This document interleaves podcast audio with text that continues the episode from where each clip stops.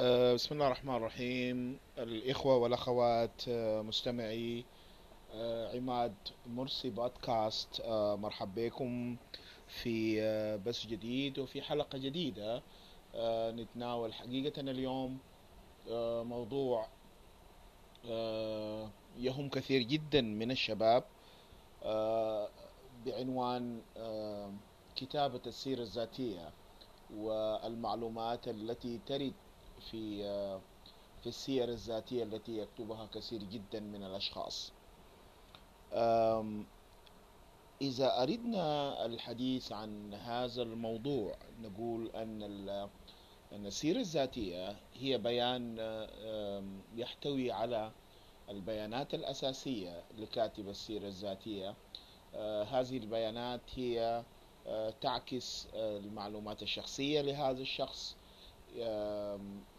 تاريخه ال- ال- المهني والأكاديمي آه، المؤهلات التي آه، يحملها آه، إضافة إلى المهارات التي يتمتع بها. تأتي كتابة السيرة الذاتية في كثير من الأحيان كأنما هي عرض مختصر ليتم تقديمه آه، لأصحاب العمل أو للذين يرغبون في الدخول في علاقة مهنية آه، وظيفية تعاقدية آه، أو أي شكل من أشكال العلاقات المهنية. لكن آه، بالنظر إلى إلى كتابة السير الذاتية نجد أن هناك ما يسمى بالفجوة ما بين المكتوب وما بين حقيقة ال- المعلومات التي ترد في هذه السير الذاتية. ولعلنا في هذا السياق نتساءل. عندما يكتب شخص آه، سيرته الذاتية هل هو آه، يعمل على تضخيم الذات وتضخيم ما لديه من قدرات والتي سرعان ما قد تكتشف؟ آه، فلماذا يعمد البعض إلى إلى تضخيم؟ هل هي حالة من حالات عدم آه، التقييم الموضوعي آه، لقدرات الشخص أم هي حالة من حالات ال- آه، دعنا نقول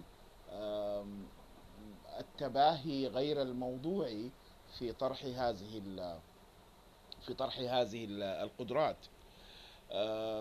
من خلال ال- ال- الاستبيان وسؤال عدد من الشباب آه، كانت دفعاتهم إنه كثير جدا من أصحاب الأعمال آه، قد يعني آه، يختار الشخص بناء على ما يكتبه من من قدرات. و و ثم بعد ذلك يتم اكتشاف أن هذا الشخص يعني قد لا يمتلك هذه القدرات. فسألناهم لماذا تكتبوا إذا أو تعظموا من قدراتكم الذاتية وأنتم لا تمتلكون هذه القدرات؟ كان ردهم هي محاولة حتى نحصل على الوظيفة أولا. ثم بعد ذلك نحاول أن نصلح قدراتنا ولكن نكون قد ضمننا على الأقل الوصول إلى إلى الوظيفة. آه، رجعنا لهم بالسؤال ألا يعتبر هذا شكل من أشكال التحايل آه، على على أصحاب الأعمال؟ وهل أصحاب الأعمال هم بتلك البساطة وبتلك الهشاشة بحيث أنهم لا يستطيعون آه، التمييز ما بين القدرات الحقيقية؟ وهنا يثور سؤال آخر. هل آه، لدينا في مؤسسات الأعمال معايير آه، تحدد حقيقة آه، من هو الذي ينبغي أن يكون على رأس العمل.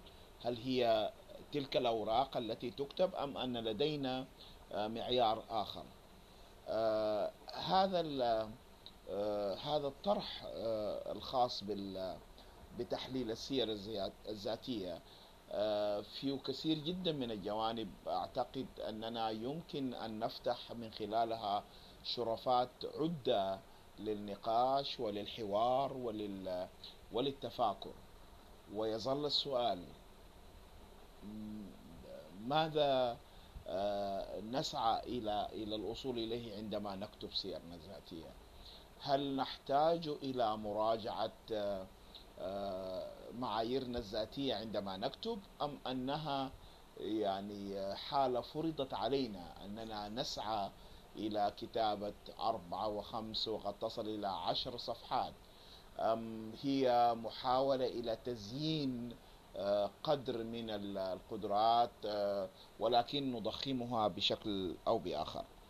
آه، الإخوة الكرام هذه واحدة من من القضايا التي نتمنى أن نناقشها سويا حتى نصل إلى إجابات. لماذا؟ وكيف ولمن نكتب السيرة الذاتية.